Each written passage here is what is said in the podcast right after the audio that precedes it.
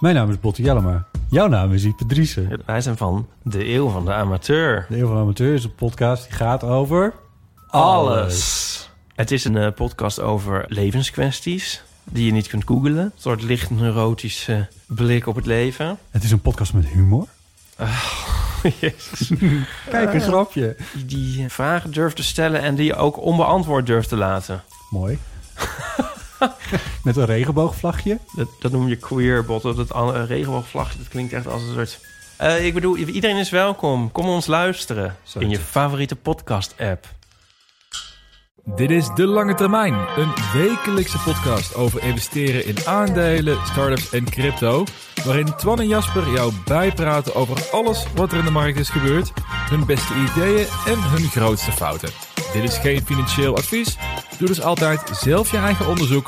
En voor inzicht in ons portfolio ga naar delangetermijn.nl. En we zijn er weer. Daar zijn we weer. Het regent niet meer, de sneeuw is weg. Ja, het waait als een malle. Ja, dat wel trouwens. koud, jongen. Ja. Oeh, ja. Nou, ik, heb, ik heb ook eens een keer de verwarming aangezet, maar ook wel laat. Want ik was wel laat thuis van, eh van Ah, kantoor. dus, maar ik heb jullie niet horen klagen over de kou. Het scheelt. Nee, ik heb inmiddels al een fles whisky op. Ja, dat is ook waar. Je, je kon binnenlopen en je at er meteen het halve Ja. flesje. eh. wat hebben we We vandaag? hebben een nieuwe, een Finn Leggen. Heb je al een keer gehad of is dit eh, je first experience? Cask Strength 58 58? 58. Ach, kijk, mooi. Scotch, ja, gewoon single malt. My favorite. Altijd Mooi. single malt. Ja? Ja, man, lekker. Nee, ik vind hem, ik vind hem wel lekker. Wat vind je ervan? Heb je hem al gedronken? Ja, nou ja, we zitten al een kwartiertje voor te lullen. over alles en We nog hadden hem ook net zo goed aan kunnen zetten, de band. Ja, dat is waar ook. Nou, ik vind hem wel lekker hoor. Ja, zeker wel lekker. wel sterk. sterker, ja. Ja, maar die is, hij is goed, die steek is. Want we hebben ook een eh, sterke markt vandaag. Ja. De, de Nasdaq staat min anderhalf procent of zo, geloof ik. Ja, dat gaat eh, lekker. Dus eh, daar gaan we het zo meteen ook over hebben. Allemaal de earnings van een paar grote bedrijven. Ja. We echt- nog- Sorry, wat wil je zeggen? Nee, het is wel echt earnings week, ja. Heb je nog earnings die echt specifiek in de gaten houdt trouwens? Nou ja, gewoon eh, de, in principe alle earnings van eh, de aandelen die in mijn portfolio zitten. En de earnings van Bitcoin ga ik ook even bekijken. Earnings van bitcoin. Op het hoofdkantoor in, wat is het, Roemenië? Waar zitten ze? Ja, ja, waar de CEO zit. Maar ehm, nee, ja, maar, maar deze week, hè, ik bedoel, ik zat, ik wat was het nou? Ik zat eh, zaterdagochtend de nieuwsbrief te schrijven Mhm. voor onze members. Even een recap, maar ook een beetje vooruitblikkend op de week. En toen viel me op hoeveel belangrijke earnings er deze week waren. En ondanks dat ik niet in al die Magnificent Seven zit bijvoorbeeld, dat zegt wel wat. Want daar drijven ook heel veel ETF's op natuurlijk. Want die hebben het gewoon goed gedaan. Ehm, ja, en dus deze week eh, komen er, wat is het, vijf van de zeven Ja. ehm, die eh, met de earnings komen. En Tesla hebben we natuurlijk al gehad. En dat was een fantastische koop die ik toen heb gedaan. ja, hoe, ja dat, ik wil bijna zeggen, hoe voelt dat? Maar het is, eh, heb je nog... Nou, gaan we het over hebben, over je portfolio. Ik ben Ja. benieuwd hoe je dat namelijk eh, verder oppakt. ja. Dus, eh, ja, en, eh, dus een belangrijke week. Maar ook omdat ehm, eh, vanavond, en dat hebben mensen dan al gehoord als ze dit luisteren... dat de Fed weer een mooie speech gaat houden, Jerome... over eh, de renteverhoging, verlaging of nog steeds hetzelfde. Ja, en dat, dat zijn altijd dingen die, die belangrijk zijn. En verder zijn er heel veel macro-economische cijfers die deze week uitkomen en al uitgekomen zijn, onder andere over de economie in, in Amerika. Dus heel veel, ja, er kan heel veel gebeuren. Het is een leuke week, is het? Ja, dus, eh, ja, het is wel echt zo'n, eh, ik wil niet zeggen een echt spannende week, ik bedoel, eh who cares, maar ja, ik, er kan een hoop gebeuren. Dus dat vind ik altijd interessant. Ja, dat is wel waar. Dat de markt weer een beetje, een beetje beweegt. We zien Ja. op meerdere fronten natuurlijk. Crypto beweegt behoorlijk. Aandelen bewegen behoorlijk. Nasdaq met anderhalf procent. Ja. Small caps gaan weer alle kanten op. Ja. Dus wat dat betreft hoeven we ons niet te vervelen. dat is wel lekker. is weer geopend. Zo, nou ja, dat vind ik wel interessant om er straks een beetje over te hebben. Over eh, het casino. Ik had er namelijk met een collega afgelopen week ook over. Van ja... We, we denken altijd bij aandelen, denken we van ja, daar kun je hele sophisticated analyses op maken. Hè, van wanneer moet je kopen, wanneer Ja. niet. Een beetje een soort hoogleraren die in een zaal zitten als je het over aandelen hebt. Ja. En crypto zijn vaak zeg maar de, de gamblers, hè, de Ja. degenerates. Want daar kan je geen waarde plakken. Discussie die ik met iemand had, die, eh, met een collega, die zei eigenlijk is alles is gedreven inmiddels door verhalen. Mhm. In ieder het grote deel. Want het gaat allemaal zo snel. En het is, is er nog wel een verschil tussen hoe we crypto eh percipiëren ten opzichte van aandelen? Is dat verschil nog wel zo groot als we soms denken dat het is? Ik denk het wel. Denk het wel? Dan gaan we straks even over hebben. De bepaalde vlakken waarschijnlijk wel. Fundamenteel misschien Ja. een paar dingetjes. Dus eh, nee, genoeg te, genoeg te bespreken in deze, Ja. in deze aflevering. Maar laten we weer starten met de portfolio's. Ja, Hoe, eh, hoe gaat het bij jou? nou, Ik sta eh, in zwarte cijfers. Hetzelfde als drie weken geleden. Ik zat even terug te zoeken. Intussen was ik stond een paar weken stond ik in het rood, maar eh, nu plus 0,2 procent. Ah jongen, dat voelt lekker. Ja, voel je weer thuis? Voel me, voel me weer thuis. Als een warm bad? Ja, en het, en het enige die de, gewoon eh, de, de enige twee dingen in mijn portfolio die, eh, die echt de, de, de ballon een beetje naar beneden trekken, dat zijn Tesla en, en de Van Eck blockchain ETF. Oh ja, ja. Want die miners die erin zitten, die hebben wel echt behoorlijk wat klappen gekregen. Ehm, volgens mij staat die ETF ook al op iets van min 30% of zo dan dit jaar. Dus ja, dat tikt wel aan. Ondanks dat het niet een super grote weging in mijn portfolio heeft. Maar wat is het? 5, 6 procent? Nou, ja, trekt er 30 procent vanaf. Dan kom je toch 1,5, 1,8 procent tekort. Jaar is nog jong, maar ehm, eh, verder geen wijzigingen gedaan. En ja, en wat ik zei, Tesla die staat eh, natuurlijk dramatisch. Dus min 14 procent is ook een kleine positie. Maar ja, het trekt het wel naar beneden. Ja. Nou, daar ben ik misschien wel. Nu vind ik wel interessant. Hè? Tesla is nu zo'n positie die dus flink bij jou gedaald is. Waar je begin van het jaar hebt ingenomen met het idee van dat, dat kan een hele interessante zijn. hè? Ja. Hoe kijk je daar nu dan tegenaan in de zin van... Ga je dan de komende periode uitbreiden? Ga je agressiever uitbreiden? Dat hij waarschijnlijk meer gedaald is dan je waarschijnlijk had verwacht. Hoe pak je dan zoiets aan? Nou, ik had mijn positie nog niet helemaal gevuld voordat dit eh, gebeurde. Dus er is nog ruimte om het aan te vullen. Ik heb wel vorige week, of wat was het? Ja, vorige week gezegd, na die eh, daling. ehm, ik, ga, ik ga nu zeven dagen op mijn handen zitten. Doe ik ook. Ik ga zeven, zeven dagen op mijn handen zitten. Ik zag de afgelopen dagen zag ik hem wel weer behoorlijk terugkomen. Want het zou kunnen zijn dat hij. Er is een gap ontstaan. Dus het zou kunnen dat hij eh, gaat vullen. Tot aan de 205 of zo. Staat nu op 190, geloof ik. Uh, maar mijn gemiddelde aankoopkoers is veel hoger dan dat. Dus ik sta behoorlijk wat op uh, verlies daar. Maar ik ga dus zeven dagen op mijn handen zitten, sowieso. En daarna ga ik gewoon rustig aan kijken of ik ga inschalen of niet. En met hoeveel, welke snelheid. En ik zie de koersdoelen niet van de analisten, Ja. maar de koersdoelen van de Twitter-analisten. Ah, dat zijn de betere. Ja, dat zijn de betere. Zie ik alweer gaan eh, op eh, eh, dingen van 60 dollar, 70 dollar. Als ik een 5x moet maken of 30% per jaar in de komende vijf jaar, dan kan ik alleen maar kopen als het op 85 dollar komt. Ja, wat is exact science is het. Daarom, dus zeg nooit nooit. Ik bedoel, het kan er komen. Ik heb geen idee, maar ehm, daarom ga ik het ook niet heel snel doen. Ik ga niet weer mijn positie heel snel vullen, omdat ik denk van, oh, het staat nu op eh, mogelijk straks eh, 25% eh, vanaf het punt ingestort. Ehm, of tenminste vanaf mijn gemiddelde aankoopkoers. Dan zou je normaal gesproken zeggen, oh, dat is een koopje. Maar ja, het kan raar lopen met dit soort dingen. Ja. We hebben het er bij Algen ook gezien. Ja, ja. Het duurde echt knijterlang voordat dat eh, überhaupt een beetje een bodemproces had gehad. Ja, en voorlopig dan gewoon niet achter de groene candles aanrennen. en ook niet ja. proberen de messen te vangen. Nou, ATN was denk ik drie maanden of zo, toch? Een beetje wat het bleef hangen op Ja, de 6, zoiets. 700. En nog een paar, nog een nieuwe low, low, nog een nieuwe low tussen die periode. Ja, anderhalf, eh, anderhalve maand volgens mij totdat ze bodem had gehad. En de vorige keer eh, dat Tesla dit had, zo'n zo'n daling, ja, toen duurde het ook gewoon, wat is het? Volgens mij een volle maand. Hm. En dat was niet op bizar nieuws of cijfers of wat dan ook, maar dat, ja, dat, dat- gewoon een maand. Weet je Ja. wel? Ik bedoel, we zitten nu in de eerste week. Ja, ja, ja, klopt. Dus eh, die week is nog niet eens voorbij. Dus het, het voelt altijd alsof je sneller actie moet ondernemen dan dat je eigenlijk moet doen. Dus dat ga, daar ga ik me ook aan houden. Oké. Nou, ik ben wel benieuwd hoe dat zich gaat uitpakken ook. Ja. Ik vind het wel interessant dat je ook dus met deze daling... dat je daar nog kan blijven zitten Ja. op je handen. Kijk je er ook nog naar fundamentals of kijk je dan puur gewoon naar... Je, of heb, je hebt al bepaald dat je Tesla interessant vond een paar Ja. weken geleden. Alles wat lager is dan dat punt is voor jou gewoon aantrekkelijk. Ja. Is dat gewoon de simpele... Ja, Tesla is gewoon voor mij echt wel een lange termijn hold. Omdat ik denk dat de dingen die voor mij interessant zijn bij Tesla... is niet zozeer hetgene waar ze nu op afgerekend worden. En terecht misschien ook wel, hè, als, als automaker. Maar ja, tijdens die earnings call ook... hoe laconiek die deed over eh, AI en over de dojo... dat ja, doet het misschien toch nog niet helemaal goed. En is misschien ook niet super relevant op dit moment. En die Optimus robot, het was een beetje aan het downplayen of Ja. heel onhandig. Ik heb geen idee. Maar dat zijn wel de dingen. En batterijopslag en dergelijke. Ja, dat kan heel lang duren voordat het zich echt een beetje gaat materialiseren in de koers. Dus eh, voor mij is dat echt gewoon een lange, lange termijn hold. Elon Musk, een asset of een liability? Ja, hangt er vanaf in welke week je het vraagt. Dat is ook waar, ja. nee, maar dat, ja, dat is wel een mooie. Ja, Musk is natuurlijk echt gewoon iemand die gewoon... Ja, dat is een hoge bomen vangen veel wind. En hij, Ja. is, eh, ja, hij is er niet gek van om af en toe zelf eens even aan die boom eh, te shaken. Hmm. Ja, dus maar verder niks gedaan aan mijn portfolio. Rustig weekje. Rustig weekje. Ja. En jij? Ik, ik kruip langzaam richting Team Zwarte Cijfers. Ik zie namelijk jouw glow aan deze andere kant van de tafel. Ik denk als dat Team Zwarte Cijfers is, dan wil ik er ook wel eh, die kant op. ook al ben ik gewend aan Team Rode Cijfers. Maar hier is wat kouder aan deze kant. Wel gezelliger. We hebben whisky en zo hier. Ja. Ehm, nou, niet heel veel gedaan. Ik heb uh, Chainlink gekocht. Crypto. In een, eh, in een borrelbui? nee, ik, ik had Chainlink als wel eentje die ik al heel lang op mijn radar heb ook. Die ik al eerder wilde kopen. En die was het momenten dat ik ook de ruimte had om daar iets mee te gaan doen. Dus dat, Mm. het viel op zich wel mee. Qua, qua borrel bij.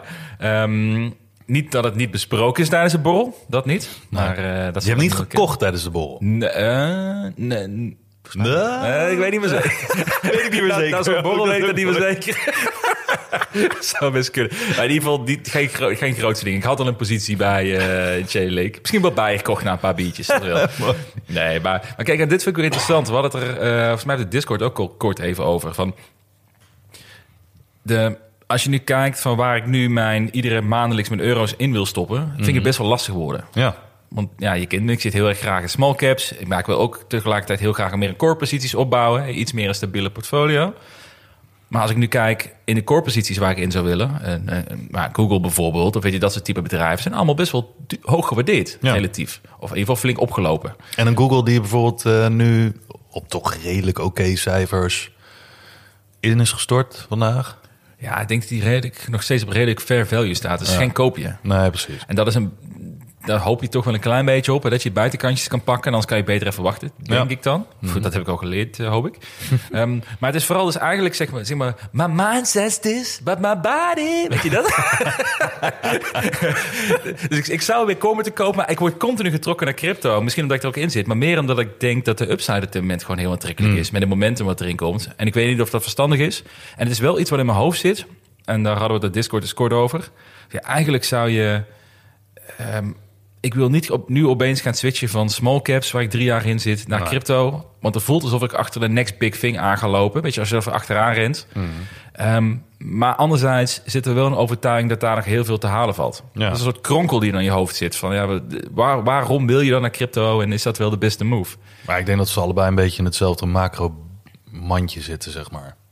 Small caps en, eh, en crypto. Het zijn voornamelijk de assets die hard kunnen lopen een tijdje als liquiditeit gewoon enorm terugkomt. Ja, En eh, iedereen eh, Hosanna is, dan, ja, dan beweegt iedereen zo gewoon een stuk verder op de risk curve. En dan zijn dat soort dingen die een all-time high nog niet hebben gehaald, die zitten dan een beetje in die zin, wat, qua mijn beleving, in dezelfde, in dezelfde bucket.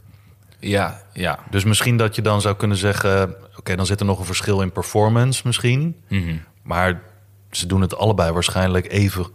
Nou ja, het is niet even goed, maar ze hebben allebei een soort eh, kickstart. Op het moment dat dat soort dingen eh, qua liquiditeit eh, de markt in eh, inkomen. ja. Of ze gaan allebei, of ze gaan allebei niet. Dat eigenlijk Precies, meer, ja. ja, ja. Ja, dus ze bewegen een beetje, ze zitten een beetje in dezelfde kant van de weegschaal, denk ik. Hè? Want je hebt aan de ene kant kwaliteit en aan de andere hè, winstgevende bedrijven en dergelijke. En aan de andere kant heb je dit soort risk assets. ja. Ja, dan is de, de vraag van, nou, dan zijn dat dan twee paarden die hard uit eh, de gate stormen. Eh, wie gaat er harder? Ja, wie gaat er harder op zijn bek? nee, ja, precies. Wel een, wel een metafoor waar je fan van bent de laatste weken, hè? Van de, de, de fastest horse. Ja, Heb je al vaak gebruikt? ja, ik droom er veel over. Ja? Over paardenraces. Horses, horses. Nou, over eh, snelle paarden gesproken, die hebben we ook in de stal. Dat zijn Ja. namelijk niet wij twee, maar dat zijn gewoon eh, de luisteraars van, ons, eh, van onze podcast. Die gaan goed. Ja, 5,7 procent. Die staan er goed voor. Ja, Dus eh, even kijken hoe- wanneer we dividend gaan uitbetalen aan, eh, aan de luisteraars. maar ehm, nee, de, ja, dat, de- vorige week waren het chippers. eh, de afgelopen week ook één chipper, ASML. Maar ook Netflix en Coinbase, die hebben het gewoon goed gedaan de afgelopen week. ja. En degene die het de afgelopen week het slechtst hebben gedaan, ja, een beetje hetzelfde verhaal natuurlijk. Alibaba, Enphase en Tesla. ja. Wel bijzonder dat het maar blijven dalen. Ja, Die drie ook. Ja, en het- ik had natuurlijk een heel stuk geschreven, een heel artikel geschreven over eh, China. Of het nou echt gedaan is met China, of dat het juist, weet je, als iedereen denkt dat het gedaan is, dat dat niet zo is. Heel uitgebreid ingedoken, maar ehm, ja, ik weet het niet. Voor mij is het echt gewoon, ehm, ja, het kan alles zijn, het kan niet zijn. Dus eh, ik vind het lastig met, eh, met Chinese aandelen in dit geval. Ja, ik snap het. Maar Ondanks dat Alibaba natuurlijk gewoon echt een powerhouse is. Ja, als je de cijfers kan geloven. Ja, Maar dat- ja als je de ja. cijfers kan geloven. Ja, nee. Maar ik vond het een interessant artikel wat je schreef. Ik had toevallig op die dag ook een collega zitten die eh goede contact heeft met een eh, Chinese lerares. Maar Een, een, een Chinese lerares op een hogeschool hier in Nederland. En er was een artikel, volgens mij van Financial Times geloof ik, over wat er nou echt allemaal in China gaande is. En de impact van de coronatijd en de economische troubles en wat dan ook. En hoe de overheid echt in de gaten houdt. Eh, en dat het gewoon echt een, een, een flinke shithole daar is Ja. geworden, even ge- gechargeerd gezegd. Ehm, en hij zei, ja, ik heb dat laten verifiëren door dus de collega op de school van die dat kan weten. En, en diegene zei, ja, dit klopt echt. Dit is echt gewoon de problemen Ja. die er spelen. Het is niet overdreven, het is niet Ja. geromantiseerd. Het is, het is echt een probleemland op dit moment. Ja, er zijn een hoop problemen. Het is alleen wel, hè, dat hebben we vaker ook in de westerse wereld gezien. En dat zal in China niet anders zijn. Misschien is het nog sterker in China, omdat daar de beslissingen sneller gemaakt kunnen worden. Ehm, als er ellende is, eh, ja, gooi er een eh, boel geld tegenaan. En eh, de ellende is ofwel tijdelijk of voor een langere periode opgelost. Ja, ja. Hè, met, want ze hebben nu deflatie daar, dus ze kunnen nog wel wat geld tegenaan smijten om de inflatie omhoog te krijgen. Dus ja, ik heb geen idee. Maar dit- het, het is voor mij in ieder geval geen reden om ergens bovenop te springen, omdat er te veel onzekerheden zijn. Als het nou een aandeel was geweest, bijvoorbeeld aan een Nasdaq, die ondergewaardeerd was en die gewoon geen liefde heeft gekregen. Ehm, en, en ineens een ommezwaai maakt door alle aankondigingen. En dan zou ik nog kunnen denken: oké, die heeft dan een beetje de macro en de nationale eh, voordelen heeft hij mee. Maar China is gewoon, ja, ik vind het gewoon lastig. Ja, ja, snap ik. Dus ehm, ja, en eh, de markt eh, de afgelopen week, of tenminste year to date.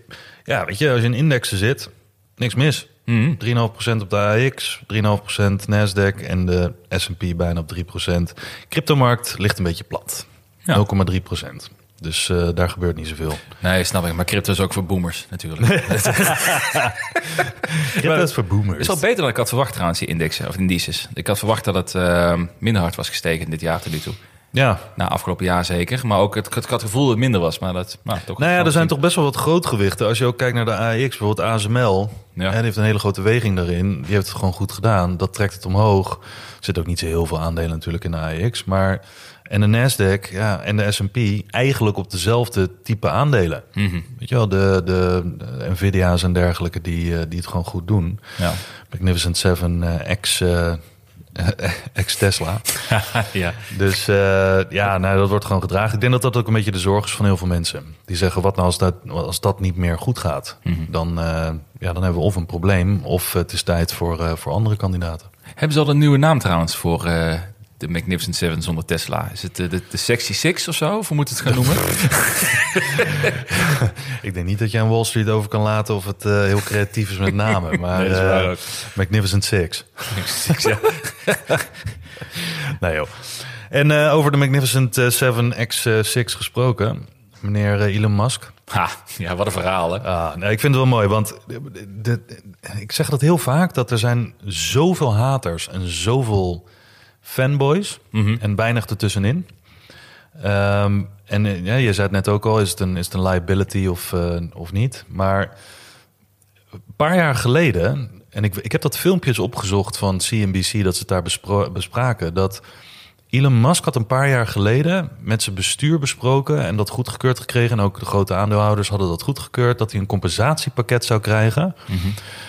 Eh, een soort bonus, even afgekort. Van 55 miljard. Bizar. Mhm. Huidige prijs hè? De huidige prijs, Ja. 55 miljard. Ehm, eh, als compensatie. Maar daar de voorwaarde was prestatiegericht, zoals heel veel mensen in bedrijven prestatiegerichte bonussen hebben.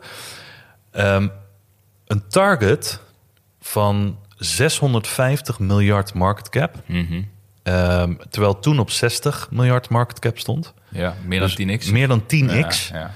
Eh, in een paar jaar tijd. En ik, ik heb dat filmpje zitten terugzoeken van die comment- commentators op, eh, op CNBC. En die zeiden, wat is dit voor... Wie legt zich nou vast op zo'n krankzinnig doel? Dit gaat hij nooit halen. Waarom Ja. zou hij dit willen? Ehm, nou, uiteindelijk heeft hij het voor elkaar gekregen. Ja, ja, ja. En de eh, mo- eh, Model 3 en dat soort dingen, dat, die was toen nogal helemaal niet... ja, dat moest hij nog rampen en, en dat moest nog werkelijkheid worden. Cybertruck was nog helemaal niet in de picture en dergelijke. Heeft hij toch voor elkaar gekregen. En nu heeft een rechter beslist ehm, dat hij toch die 55 miljard aan compensatie niet krijgt. ja. Terwijl het bestuur het goed had gekeurd, Mhm. aandeelhouders het goed hebben gekeurd. aandeelhouders ook blij zijn. Want waarom? Zijn prestatiegerichte bonus eh, maal 10 eh, qua market cap... Ja, dat heeft de aandeelhouders eh, geen windeieren gelegd. Die hebben ook plus 10x gepakt natuurlijk. Ja, die gaat daarom. mee. Ja. Dus altijd prima als iemand zo'n prestatiegerichte bonus krijgt. En zeker hoe gekker het is. Want ja, nou ja haalt hij het net niet, dan krijgt hij geen bonus. Ja. Prima. Ehm, maar dat heeft een rechter dus nu teruggedraaid. Ehm, en waardoor, waardoor er nu een heel drama ontstaat. Waardoor hij ook zegt van... ah, ik, ik ga mijn registratie niet meer in Delaware doen... waar dat besloten is. Ja. was overigens volgens mij dezelfde rechter die ook ging over het hele de Twitter-aankoop, Oké. Twitter-acquisitie, Oh, waarbij die rechter, wat ik ervan begrepen heb, hè, Hmm. dat die rechter ook toen had gezegd van, eh, of nee, Elon Musk had toen gezegd, ja, ik ga Twitter kopen, maar inmiddels is de waardering gedaald, want we zaten toen in een heel problematisch jaar. Ehm, ik ga er echt niet zoveel voor betalen, want het is inmiddels minder waard. Had die rechter zoiets eh, gezegd van, ja, hij kan het prima betalen. hij kan het wel missen. Ja. Dus de- ik denk dat die rechter niet heel erg fan van hem is. Maar maakt, niet, maakt verder niet uit. Maar dus nu is het verhaal rondom het drama... dat er ook mensen zijn die er verstand van hebben... die zeggen, ja, eh, het kan net zo goed zijn dat het bestuur nu gaat zeggen... we gaan een nieuw pakket voor je maken. En alle aandeelhouders kunnen daar gewoon op aftekenen. Ehm, en we nemen gewoon die compensatie die je niet hebt gekregen... nu vanuit de rechter... nemen we gewoon mee in dat hele compensatiepakket... en dan komt het alsnog wel goed. Ja, nou ja, precies. Er wordt wel een oplossing voor gevonden, Ja. Het Maar, ja. ja. het is natuurlijk gewoon een bedrijf met een bestuur. Dus Maar dat vond ik het meest bizar eraan. Kijk, ik kan er, voor het verhaal kan ik er wel om lachen. Ook het, het idee dat één aandeelhouder met negen shares Ja. dit heeft eh, aangewakkerd. Natuurlijk wel gesteund door een groot pensioenfonds, geloof ik, die hem wel wat, wat, eh, wat eh, massa heeft gegeven. Maar het verhaal is grappig. Maar als je natuurlijk heel zakelijk gaat bekijken, is het belachelijk dat een deal van tien jaar geleden, wat jij zegt voor goedkeurd is, opeens teruggedraaid kan worden door Ja. rechtszaak. Terwijl je dat gewoon met je werkgever hebt besproken. Ja. We- Alsof, alsof, jij, eh, alsof jij een bonus afspreekt met jouw werkgever en opeens eh, iemand anders zegt nee, mag niet meer, want eh, nu vinden we opeens niet meer logisch. Ja, en, ook- en dat niet alleen, maar het is ook het is goed geweest voor aandeelhouders. Het is goed geweest voor Ja. de economie. Het is goed geweest voor heel veel zaken. Want het, het, het, ja, heeft gewoon enorm veel gedaan. Ja. En of je er nou fan van bent of niet, of je nou vindt van ah, 55 miljard is echt schrikbarend, te veel geld. Ja, daar kan ik nog wat van vinden. Weet je wel, dat prima. Er is ook schrikbarend veel geld. Maar hij heeft, hij heeft het wel waargemaakt. Terwijl niemand had verwacht dat hij dat zou doen. Ja, en iedereen was blij waarschijnlijk tien jaar geleden met die deal. Mensen Ja. lachten erom, want jij Ja. zegt van, nou, dat, oh, dat gaat ons geen geld kosten. Want dit, eh, Nou, daarom. ja, dus, eh, ik vind een bi- bizarre situatie in dit, eh ja, wat ik zei, een lachenverhaal, maar ook wel weer problematisch. Als dit de standaard wordt, dan gaan er meer problemen komen. En dit is het punt waar veel mensen over vallen. Als dit de standaard wordt Mhm. voor publiek, eh, voor beursgenoteerde bedrijven met een bestuur, Ja. dan kan je er wat over zeggen hoe het bestuur in elkaar zit daar bij Tesla natuurlijk. Maar ja, dat, dat zet een soort precedent voor heel veel andere bedrijven. Ja, Dat ja. wordt een probleem. Ja, exact. Dus ja. Maar wel een mooi verhaal. Maar, eh, en, en het is een hoop drama. Ik geniet er wel van. Ja, dat is waar. Vooral dat ik die Twitter-poll plaatsen. Moet ik nu verhuizen naar Ja. Texas? Wat een gast, joh. Hey, laten we eens kijken naar de earnings van, eh, van afgelopen week. Mhm. Ik moet wel zeggen, ik vind het wel zonde dat ik zo weinig meer van de individuele posities heb. En ik volg ze dus heel beperkt, de earnings, deze Oh. periode. Maar Ja. ik klaar voor. eh, van, eens kijken hoe nieuwe 30% gaat dalen vandaag. Ja, want je, je earnings met Canoe en Desktop Metal op dezelfde dag, die waren leuk. Oh man, vier kwartalen achter elkaar dezelfde dag. En dan komt deze test op metal, min 30% na beurs. Canoe komt altijd een half uur te laat met de cijfers. En vijf uur te later, joh, ook min 30% na beurs. Lekker jongens. Het was een fase. Ja, nou, dat, eh, die fase komt vast en zeker wel weer een keertje terug. Ehm, maar we hebben nu natuurlijk, wat je al zei, natuurlijk een, een aantal grote bedrijven gehad die eh, earnings hebben gehad de afgelopen periode, de laatste dagen. Eh, Google onder andere. Ja. Heb jij een beetje gevolgd? Ja, Heb je, wat, wat was jouw eerste reactie daar? Nou, naar de keek? eerste reactie was dat eh, veel van de metrics eh, en verwachtingen overtroffen werden. Alleen er waren een paar key dingen die eh, onder verwachting waren. Volgens mij zelfs free cashflow, eh 50% onder verwachting. Eh, en eh, advertentieinkomsten, wat natuurlijk hun prime revenue source is, die eh, vielen tegen. Ja. Maar heel veel andere dingen vielen gewoon mee. Ja. En ja, weet je, ik vind nog steeds al die verwachtingen... en als het dan net op, op een paar miljard, 100 miljoen mist op zo'n verwachting... dan denk ik, waar zijn we nou allemaal mee bezig? Weet je wel, dat die verwachtingen worden gezet door analisten en dergelijke. Maar goed, maakt allemaal niet uit. Eh, dat is één. En twee, denk ik, eh, want Google stortte natuurlijk een klein beetje in qua koers... Maar ik denk ook dat het een klein beetje overschaduwd werd door Microsoft Ja? omdat ze tegelijk uitkwamen. Ehm, en Microsoft, heel veel mensen zeiden... ja, dit is gewoon weer een knaller van een kwartaal geweest. En ook van een jaar geweest. Ja, en dan als Google de enige was geweest die zijn cijfers had uitgebracht als hè, juggernaut, om het zo maar te zeggen, Ja. Ehm, dan had je daar nog wat anders misschien van kunnen vinden. En dan was die eh, reactie misschien iets overdreven geweest, denk ik. Ja. Want Ja, dat is ook waar we het zo meteen over gaan hebben. Verhalen zijn belangrijk. Ja. Verwachtingen zijn belangrijk. En de mis op een verwachting wordt heel erg sterk overdreven vaak. Nou ja, en dat viel mij dus bij Google op. Ik ben niet helemaal in de cijfers gedoken. Maar ik, eh, ik las een aantal artikelen op het CNBC. Gewoon eens kijken wat er over geschreven werd. En wat de verklaring was van de daling van... volgens mij is het min 7% of zo vandaag. Wat Ja. best wel heftig is stuk voor een, eh, voor een mega Ja. En wat mij opviel inderdaad... die tegenvallende ad revenue was dan de meest gequote als reden voor de daling. Ja. Ik ging eens kijken, wat houdt dat dan precies in? Dat was uit mijn hoofd. De analisten hadden verwacht 56,9 miljard Ja. omzet op ads. En de werkelijkheid was 56,5. Dus 0,4 miljard, dat is minder dan 0,6 procent onder de verwachting van analisten. Ja. Nog steeds een groei, nog Ja. steeds eh, andere dingen prima voor elkaar. En dat is de reden voor een 7% daling van het aandeel. Ja. En dan, dan, dan denk ik of we missen iets, Ja. of we denken dit is weer zo'n typische overreactie wat eigenlijk eh ja, bij hoort tegenwoordig. En ik denk ook, eh, maar dit kan ik mis hebben, maar wat ik ervan begrepen heb, is dat ze ook geen guidance hadden gegeven. Mm. Dus dat is natuurlijk wel vaak waar iedereen op zit te wachten. Oké, Ja. dit zijn de cijfers. Het valt een beetje tegen, maar niet dramatisch. Eh, maar er is geen guidance. Mm. Weet je? En, en vaak een guidance wil nog wel eens een keertje. Dan zie je eerst de koers na beurs helemaal instorten. En dan vervolgens door de guidance wordt die omhoog getrokken. Ja, of andersom. Ja. Eh, maar dat was, dat was volgens mij niet het geval dat dat, dat gegeven werd. Dus Ja. Al vind ik daarbij wel, als je eens kijkt naar een paar megacaps, dat zeg ik al maanden volgens mij, ik vind Google wel nog steeds een van de meest aantrekkelijke aandelen op de, van, een van de Magnificent Seven. ja. eh, van de top de caps. Maar als ik bijvoorbeeld kijk naar Microsoft, dan zat ik ook te kijken. Daar was, eh, werd juist best positief gereageerd op de cijfers weer en de groei die ze doormaakten.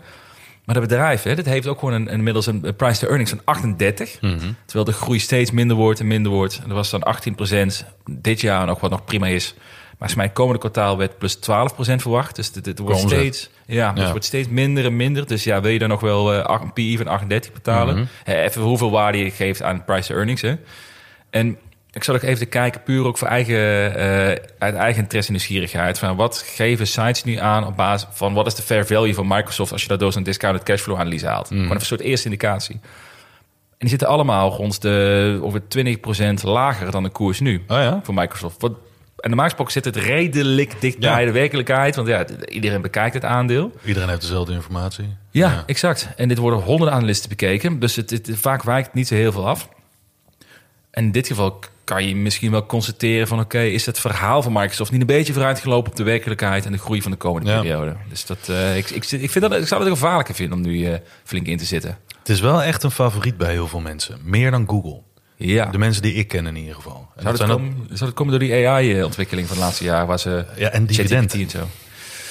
Ja, dat is waar. Ja, het is gewoon een sterk bedrijf met dividend. Ja, en, en eh, gewoon kwalitatief goed. En het is natuurlijk stuivertje wisselen- tussen hun en... ehm, hè, dus tussen Microsoft en, eh, en Apple. Mhm. Qua eh, wie is de grootste. Ja, Ja. Het is ook een verhaal. Dat, dat zegt ook wat. En dus heel veel mensen zeggen van... nou, als ik er eentje zou moeten kiezen... dan zou ik Microsoft kiezen. Ja, Ook door, door het AI-verhaal natuurlijk. ja. Eh, Ik ben trouwens benieuwd wat je... als je door ChatGPT een, eh, een persverslag zou laten opstellen... van hoe zou ik het meest positief uit de bus komen voor mijn earnings report... dan, dat hij dan 80.000 keer AI erin zou zetten. Voor Microsoft waarschijnlijk wel. Voor Google zouden we waarschijnlijk alleen maar kijken naar de tegenvallende ad revenue. eh, als je weer ChatGPT laat maken. Eh, heb je nog meer eh, earnings gevolgd? Of waren dit de twee belangrijkste voor je? Nee, dat waren de twee belangrijkste. Want eh, morgen, dus vanavond, als mensen dit luisteren... of in ieder geval donderdagavond... komen Apple, Amazon en Meta. Die sluiten dan het rijtje af. Ehm, ja, en dat zijn, dat zijn niet de enige bedrijven in de wereld die belangrijk zijn. Maar het zijn wel de bedrijven die in de afgelopen, nou wat is het, anderhalf jaar of een jaar. Echt gewoon, daarom heet het Magnificent Seven. Gewoon de, veel van de indexen en eh, de indices hebben gedragen. Dus die scheurtjes daar zou wat kunnen zeggen.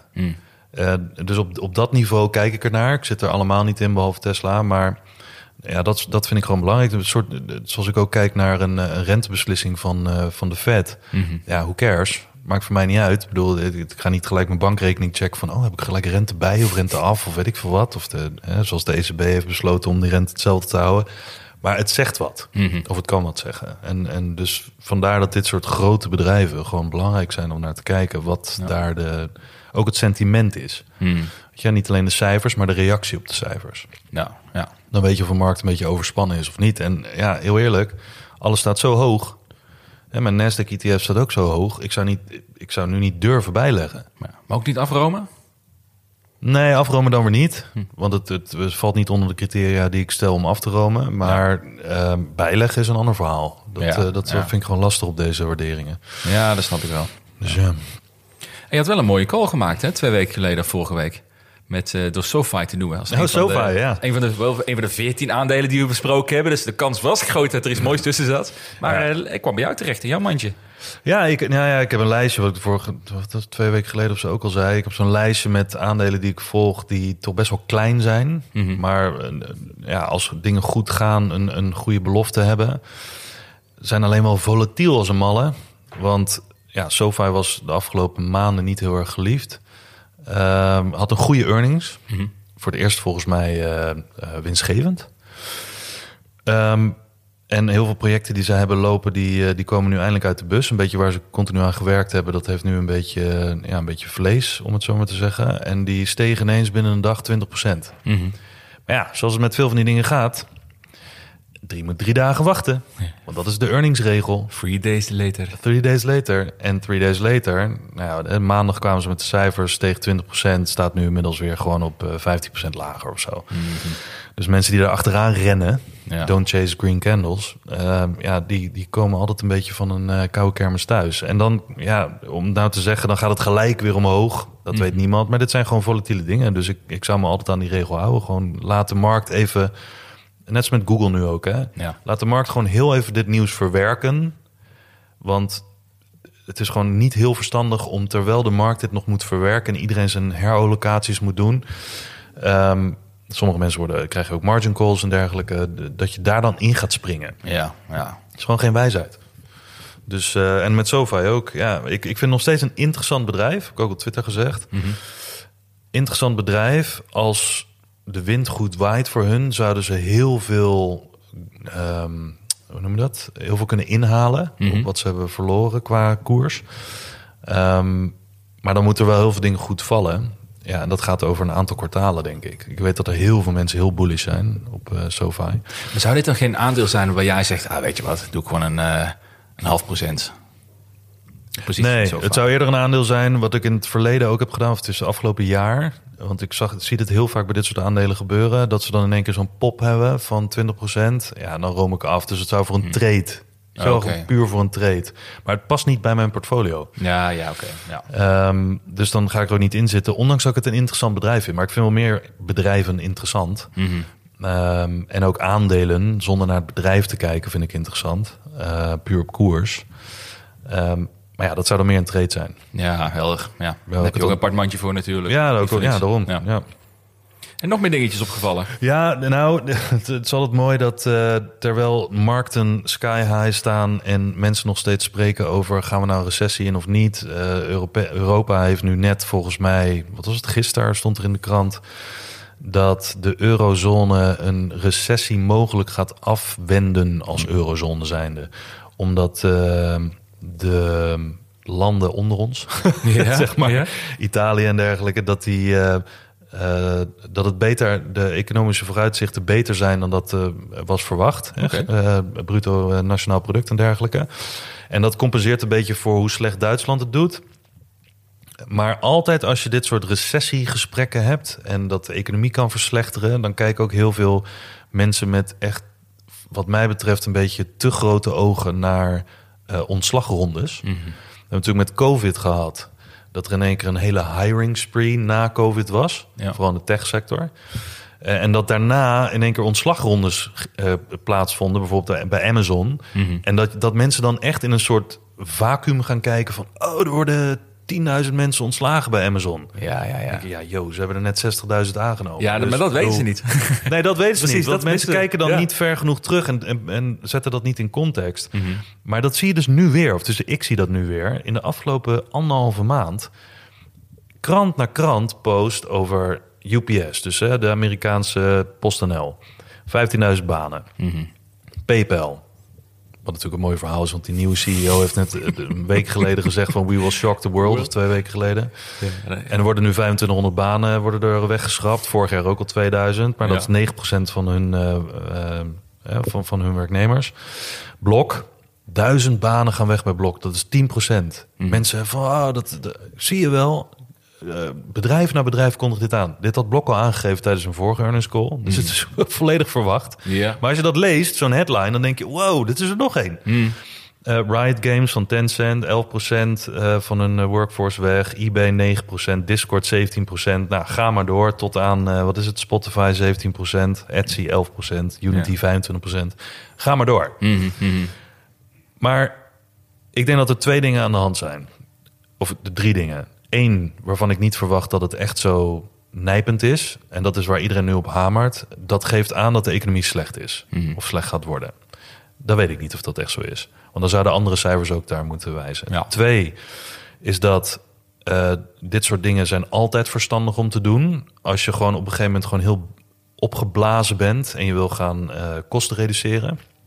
En drie, veel meer automatisering en ook AI en ook robotics. Kijk alleen al naar Amazon. Hoeveel robots die nu in hun eh, workforce hebben. Volgens mij zijn zij nu hebben ze meer robots in dienst.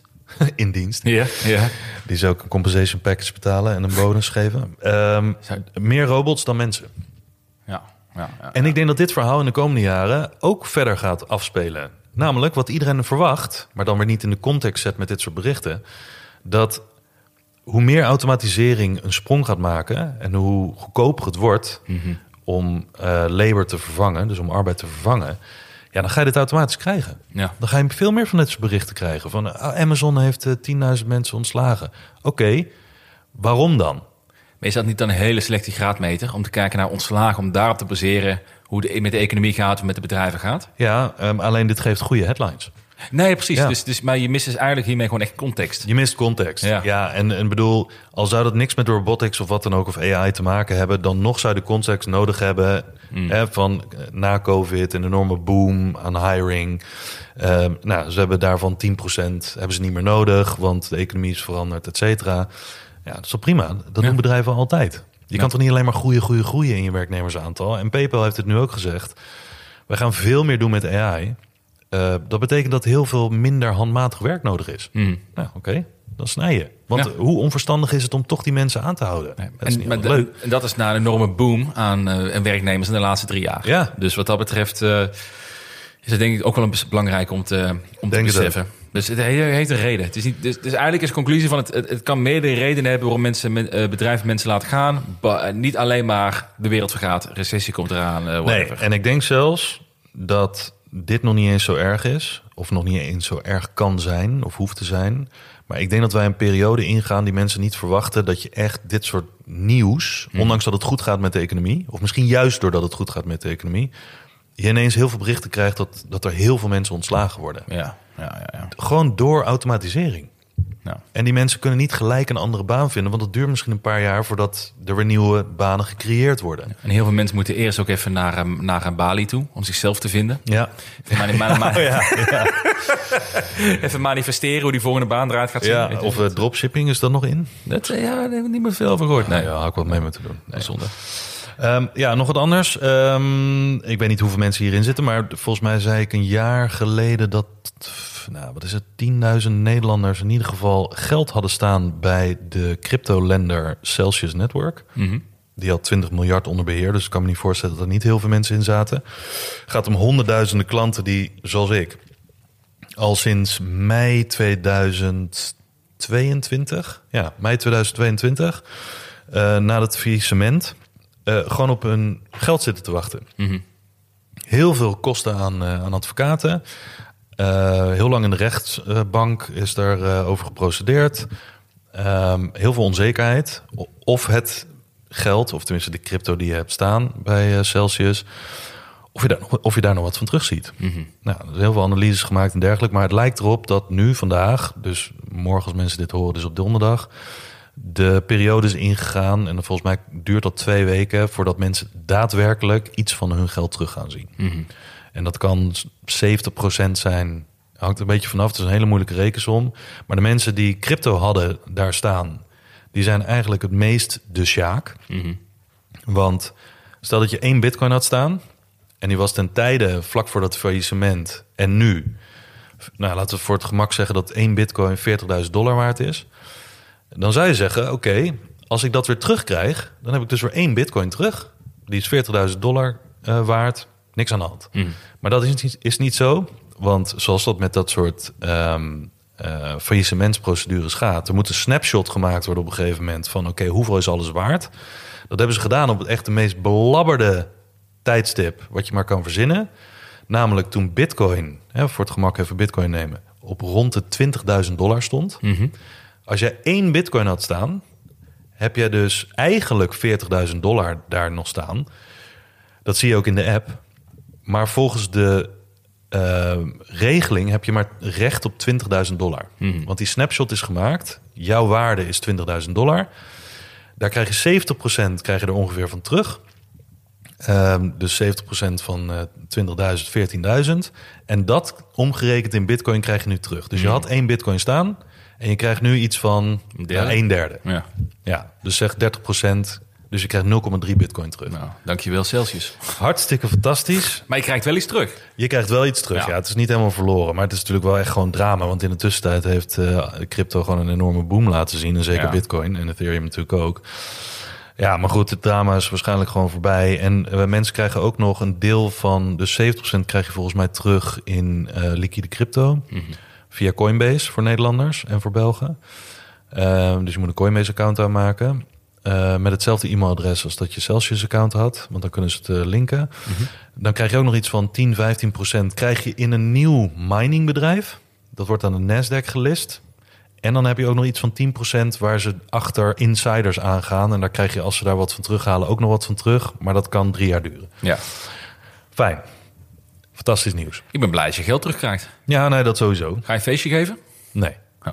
Kratje bier kopen. Nee. dat is lekker. Nee joh, dus eh, nee, de, de- ja, weet je, dat soort dingen. We hebben natuurlijk FTX en dat soort dingen gehad. Maar blij dat het allemaal een beetje voorbij is. Ja.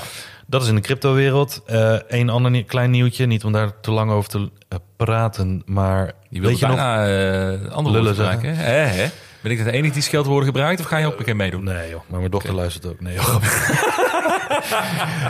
Die Dat zou mooi die zijn. is drieënhalf. Oh papa, ik heb naar je geluisterd. Ik moet in bitcoin. Nee, maar... ehm eh, natuurlijk crypto-drama met allerlei dingen die omvallen. Weet je, we hadden het vorig jaar in maart over de bankencrisis. Bankencrisis die Ja, kort duurde. meerdere afleveringen. Meerdere afleveringen. Silicon Valley Bank. Ja. Nou, degene die Silicon Valley Bank heeft overgenomen, of de assets tenminste, en de liabilities, eh, is New York Community Bank. Die heeft dus over het afgelopen kwartaal een enorm verlies eh, moeten rapporteren. Dus mensen vragen zich af, wat de hel hebben ze overgenomen dan? Een beetje toxic eh, loonboek of wat dan ook. Eh, die daalde vandaag eventjes eh 40% Oh, netjes. Waarop alle headlines ineens weer zeggen... bankencrisis. Ja, bankencrisis. ja, ja, ja, Het gaat weer beginnen. Ah jongen, en dit, maar dit, is- en dit is een mooi bruggetje naar, ehm, naar een verhaalgebaseerde situatie in de markt. Ja. Je kan natuurlijk zeggen, heel veel dingen hebben fundamentele basis.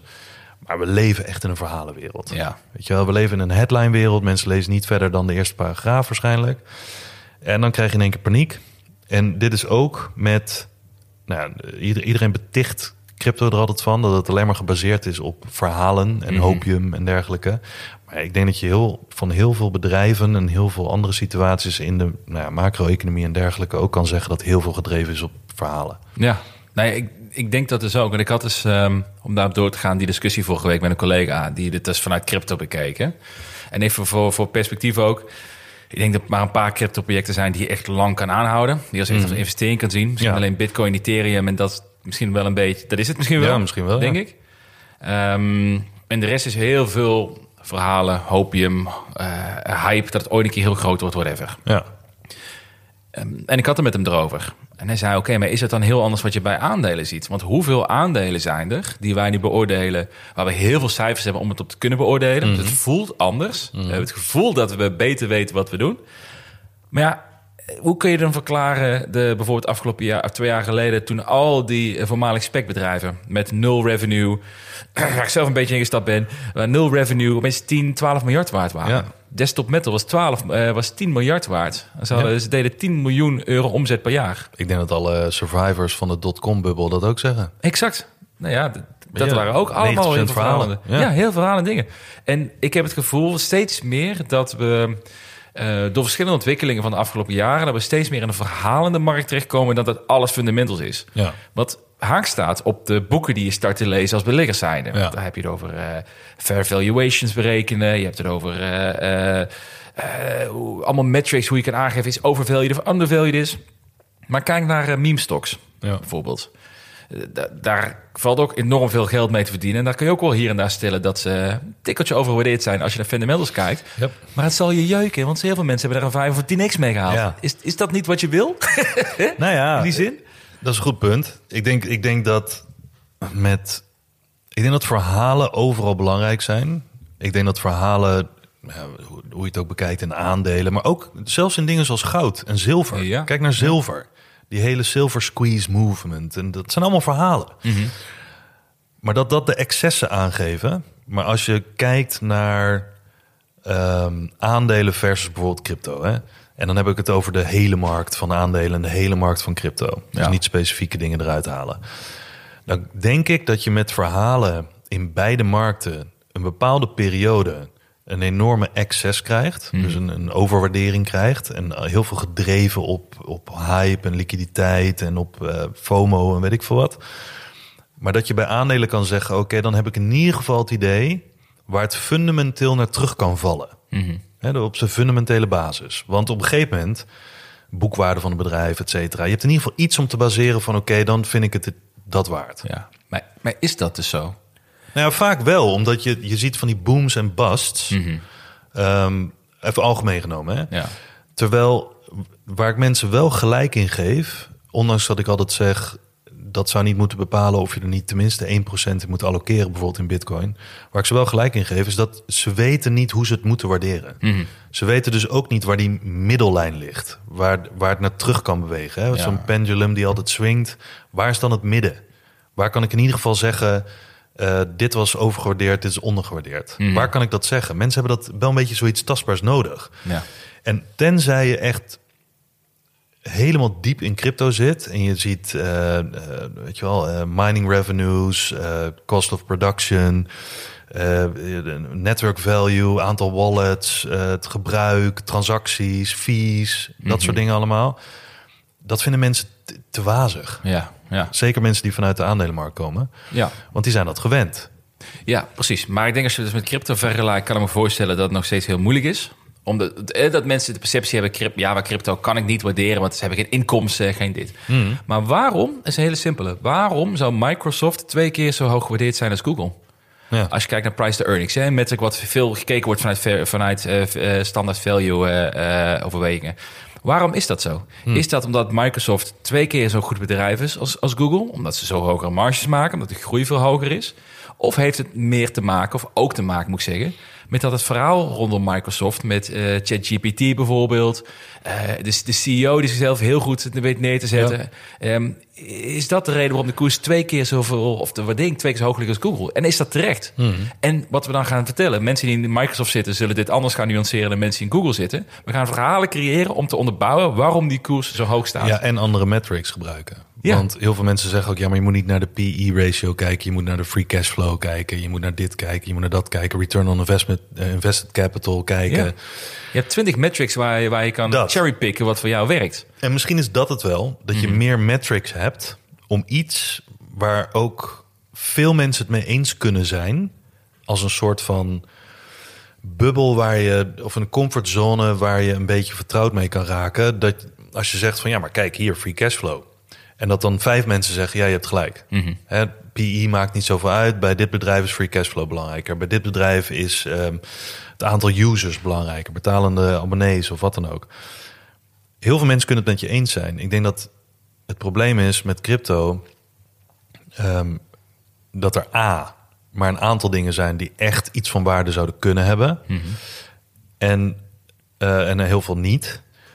En B, dat heel veel mensen die metrics niet begrijpen. Ja. En dat er ook maar heel weinig mensen zijn die je in je omgeving vindt, die dus ook zullen zeggen: Oh nee, maar dat snap ik.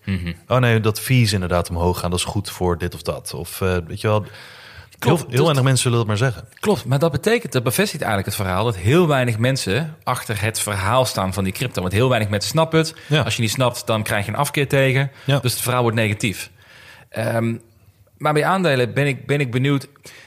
Ik was zel- zelf heel erg van het idee, nog steeds... dat ik hou van fundamentele analyses maken. Ik doe het iedere week, hè. vind ik leuk om te doen. Want het geeft je een beetje houvast. Ja. Maar ik vind het, als ik erover kritisch over nadenk...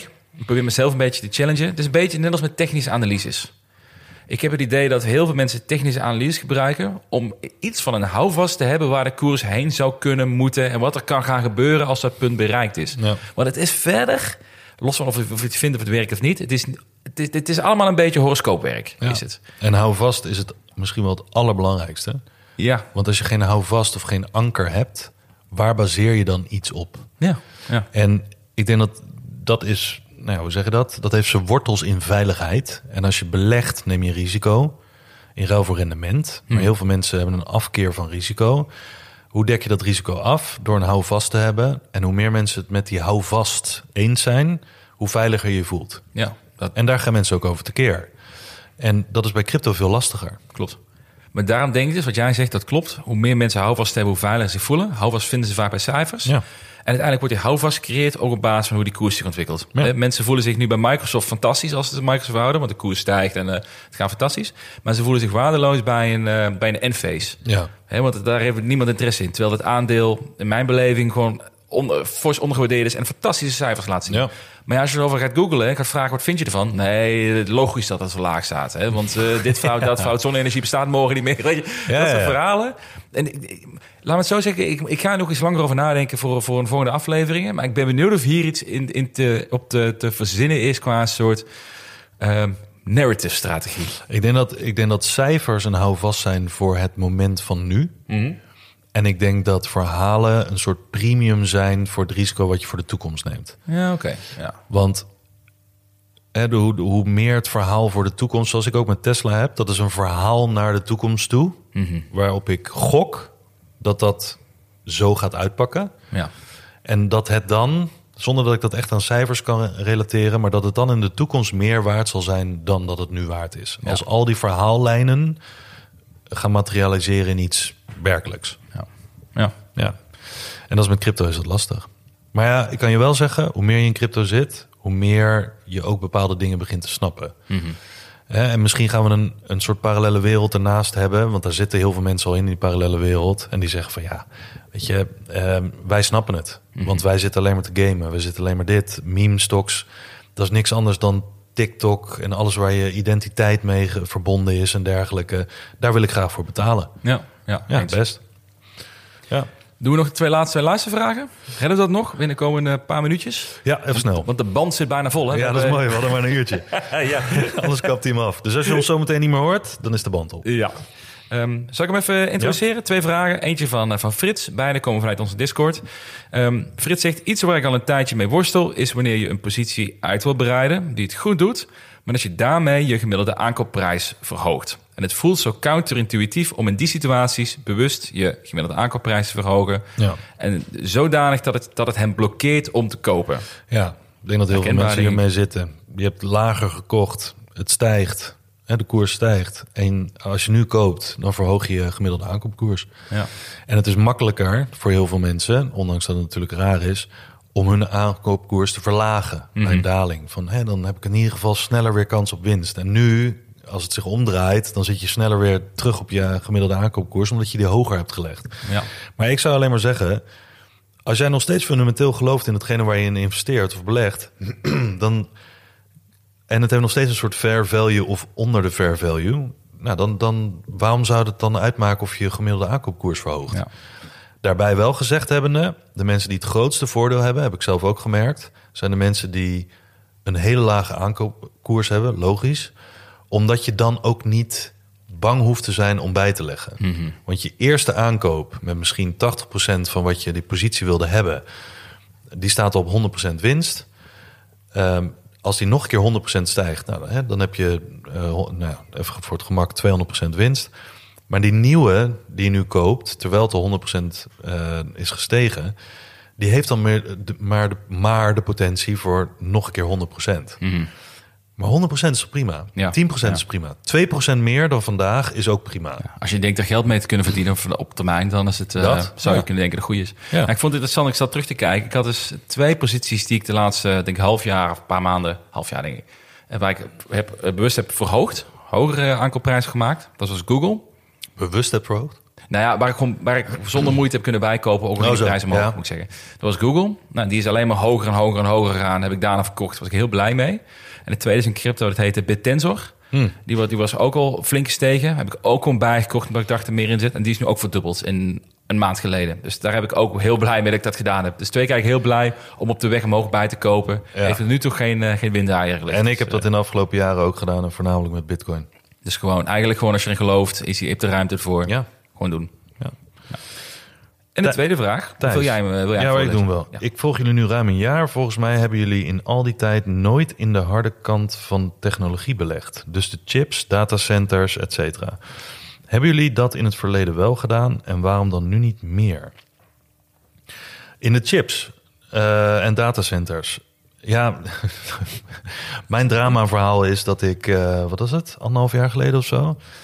Eh, dat wilde ik via een ETF doen, dus die van NEC eh, Semiconductors ETF. Mhm. Ik zag daar een hoop potentie in, maar boot gemist, had ik het gevoel. Ik, had kunnen, ik had hoger kunnen inleggen. Ja, ja. Die ging toen zo hard en iedereen schreeuwde dit is overgewaardeerd. En die hele semiconductors eh, eh, index die gaat naar beneden, want dit is helemaal overgewaardeerd en dit, dit ja, heeft geen zin. Mhm. Dus die boot heb ik gemist.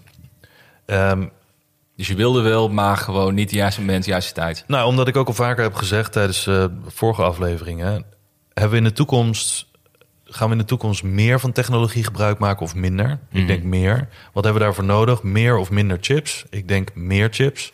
Wie moeten dat dan gaan maken? Waarom zou je daar niet in beleggen? Ja. ja. En die beredenatie, die zou een positie valideren.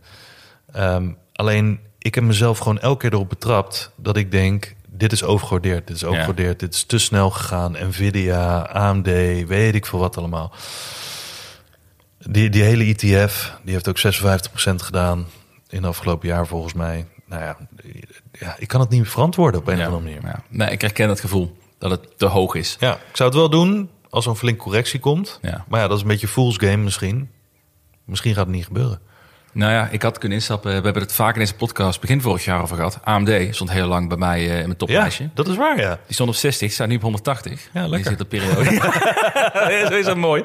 Nee, maar dat was een kans geweest om in te stappen. Maar, maar ik bedoel meer op dat moment toen het relatief laag stond. We hebben het toen ook vaak genoemd als undervalued. Hè? Niet Ja. alleen dat hij afge, afgeprijsd was, maar ook gewoon undervalued fundamenteel. ja. Uiteindelijk ook niet gedaan. Dus uiteindelijk eh, heb, heb je dat toch kansen die, je- die, eh, die je mist. Ik heb wel eh, Intel heel kort aangehouden. Was in mijn fase dat ik 70 aandelen in een half jaar wisselde. Oh, De good old days waren dat. hoe is dat Ehm, geleden dan? Een jaar of twee, denk ik. Twee, drie. Voor mijn eh, pre... eh, voordat ik Ark Invest leerde kennen en alles op growth ging. En eh, nog nooit zo hard naar beneden ben gegaan als eh, dankzij Ark. Maar, eh, maar eigenlijk nooit iets mee, nee, nooit iets mee gedaan. Ja, maar ik sluit niet uit. Kijk, datacenters, daar heb ik dan wat minder mee. Persoonlijk. Ja. Daar snap ik gewoon te weinig van. Ehm, maar eh, chipfabrikanten heeft de toekomst. ja, Alleen niet nu voor mij. door de waardering. Door de waardering. Ja, Ja. ja. En dat heb ik vorig jaar ook gezegd. En dat was een hele fantastische stelling. Maar daar hebben we van geleerd. ja, daar hebben we van geleerd. Ja. Maar niet Nee, helemaal. ja, wat dat betreft blijft het een eindeloze reizen met beter te Is ook zo, vorig jaar. tuurlijk. Eh, Tuurlijk. Nee, maar ook geen bewuste reden om het niet te doen. Dus eh hopen dat de kans komt. Hey, we kunnen afronden. We Ja. zitten netjes binnen het, eh, binnen het uur. Dus als het goed is, eh, draait hij nog steeds door, deze podcast. Goed zijn harde stoppen. Hè? Dat Mhm. Ja, binnen een uur gewoon stoppen met opnemen. Hebben mensen een hardlooprondje afgelopen. Oké, ik ga stoppen, want anders blijven we lang doorlullen. Ja. ja, dankjewel weer voor het luisteren. Join onze Discord, membership, delangetermijn.nl. Altijd veel leuke content. Super leuk om te doen en te lezen. En leuke gesprekken. En leuke gesprekken. Het is nog steeds uh, fire hot. Ja. Dus, ehm, maar voor degenen die dat niet willen, die ons nog steeds iedere week luisteren, zou ik zeggen: dankjewel voor het luisteren. En tot de volgende week.